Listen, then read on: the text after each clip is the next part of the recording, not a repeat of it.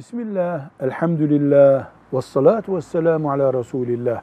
Kur'an-ı Kerim'in surelerinden olan Mülk suresi kabir azabından korur deniyor. Doğru mudur? Evet.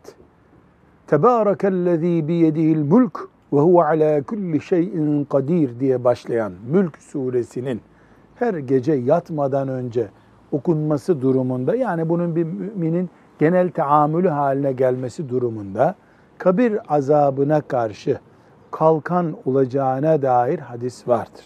Bu doğrudur. Mümkünse bir Mülk suresi tefsiri de okuyarak evimizde bunu taamül haline getirmek çok güzel bir şey olur.